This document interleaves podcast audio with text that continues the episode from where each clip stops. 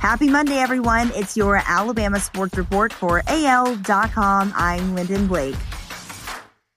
You can't lose if they never score. Alabama rode that straight through the NCAA softball regional, completing the three game sweep to advance the third straight shutout. A 5 0 beating of Clemson sent the Crimson Tide to the NCAA Super Regional round to play host to Kentucky next weekend in Tuscaloosa.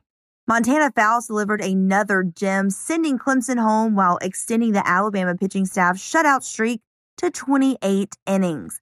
The last run scored against the Tide came in the fifth inning of the SEC tournament semifinal win over Tennessee.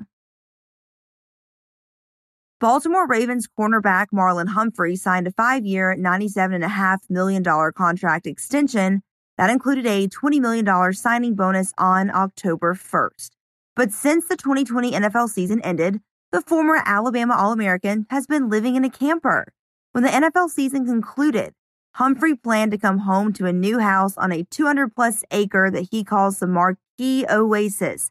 But as he detailed for Whistle in its Days Off feature, it didn't work out that way. With Corona, things have been a little different, Humphrey said. I was expecting to get done with the season and walk into a house, but things got delayed. I just love being out here. I've really become more nature filled. So my dad said, Why don't you get a camper?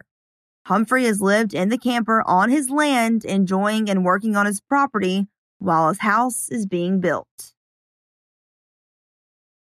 It continues to look like TJ Finley could be making the move from one SEC quarterback room to another. The ex LSU quarterback will announce his transfer destination Monday at 11 a.m. Central and has Auburn and Alabama among his four finalists, he told AL.com. Penn State and Houston are the other two finalists. He said each school has given me an opportunity to compete for the starting job. He added, based on how comfortable I felt with that, I made my decision based off who I felt gave me the best opportunity to be successful.